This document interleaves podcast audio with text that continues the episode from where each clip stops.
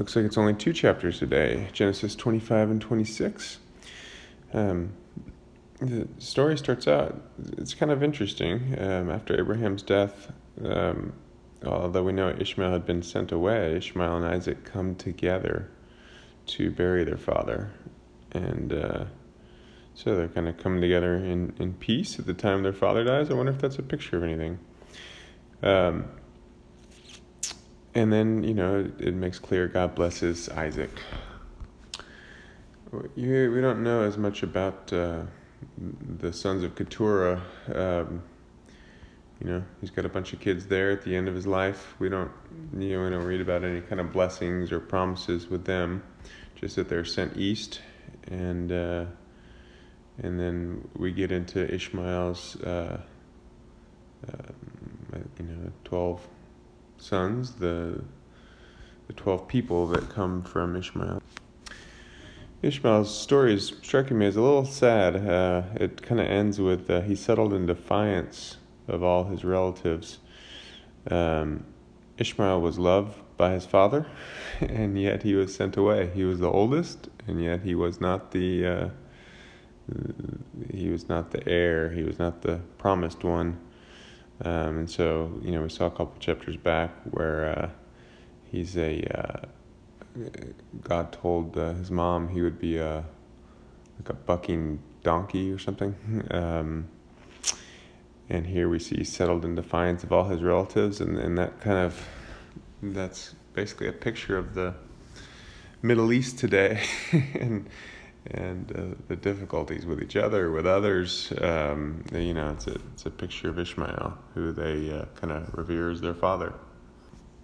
So, I, and I I personally believe that, uh, and and you see it. You have like millions of uh, of um, Muslims coming, having dreams from the Lord and coming to Christ, even though they're in the one of the most oppressed places in the on the earth for the gospel. Uh, the the Lord is bringing many of them to Him, and so I, I believe that's going to only accelerate. So this picture of of uh, Isaac and Ishmael coming together uh, for the bur- burial of their Abraham, I think is is uh, instructive.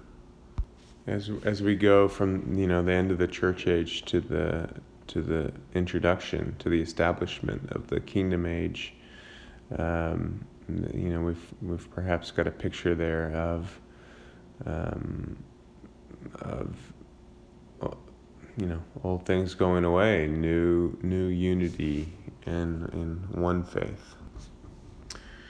And that uh, leads us right into you know, the story of Isaac's sons uh, and uh, Jacob and Esau.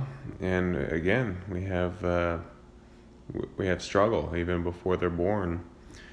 And uh, you know, God God tells Rebecca these represent two nations. They're going to struggle. The older is going to serve the younger. So again, we have this picture of, um, of, of kind of the blessing of God, the promise of God coming not in the proper established order that everyone had always lived by. And it's still, you know, common today. You know, the firstborn, you um, gets gets the is the the promised heir, you know.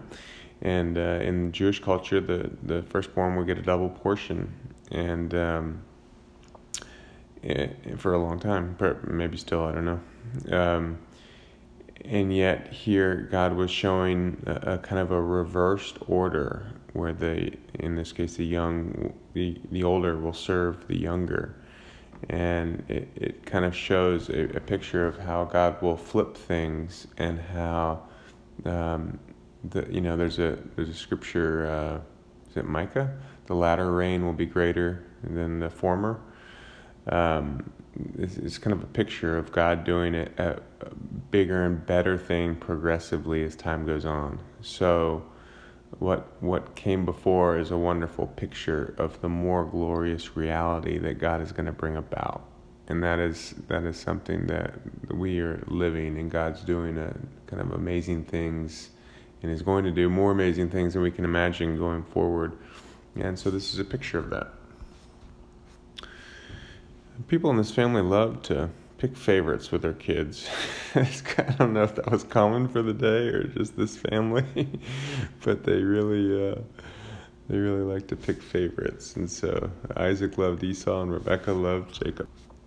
So this last uh, last I guess paragraph in the uh, or at least in the NASB, that's how they set the paragraphs. Um, shows that uh, Esau really wanted the birthright that, excuse me, Jacob really wanted the birthright that Esau had. Esau did not really care about such things. Jacob was really hungry for the promises of God. Esau didn't really care about them. He was more a man of the flesh. And uh, so later we see in Scripture that, um, you know, God says, uh, Jacob I loved, Esau I hated. You can you can kind of see this picture, and we're going to see it again later. That, uh, uh, or maybe this is really the the big one. But Esau wasn't particularly concerned with the promises of God and the way of God. He was very much about going his own way. And if he had to sell his birthright to get some soup, well, what's a birthright anyways? He didn't really care. And uh, so we, we kind of see, even though we're going to see that Jacob is not a nice guy, um, he was hungry for the promises of God, and God loved that. So that's, uh, I don't know, the biggest takeaway here right now is God loves someone who loves him, who's after him. All of us fall short of the glory of God, every single person. And so, we in our pride can start to think, well, I'm better than that person because I haven't done this or that. But God's well aware of every way that we fall short. What He really is after is a people that love Him and seek Him above all else. And those He blesses. And um, so you, you kind of see that in this, this picture here. And I think, uh, oh, okay, on to the next chapter. Hold on. So in 26, we see uh, God renews the covenant he gave to Abraham with Isaac. And so that's you know, that's kind of important. He's saying, My covenant is with you to live after my ways, and I will bless you, multiply you as the stars of heaven, give your descendants this land, and all the nations of earth be blessed through you. Uh, because Abraham obeyed me and kept my charge, my commandments, my statutes, and my laws. So, uh, here, you know, it's a, it's a two way promise, and it's being renewed here with Isaac. So it's kind of interesting in 6 through 11, uh, um, Isaac does makes the same mistake his father had made, and I mean, I'm gonna use the word mistake. Um, calls his wife his sister, and uh, but in in this case, she she doesn't get handed over to anybody. Uh, but Abimelech figures the situation out. Um, um, I just I, I find it odd with as much God is showing up to these people how how little faith they have that He can protect their wife from. Uh, the, well, I mean, it, it, says that they're cared about themselves. Um, uh, but uh, but in this case, she doesn't get handed over the way Sarah did, and uh, and so you know, God protects her even through the, the folly of Isaac. Now, as Isaac prospers, the, the, the Philistines turn against him and start trying to mess with him by, you know, filling up his, his wells. Wells were super important. They, they didn't live in an area with a ton of water, and so water wells were were vitally important. And so they're kind of fighting over wells. Abimelech says, You've, You're too powerful, you need to get out of here.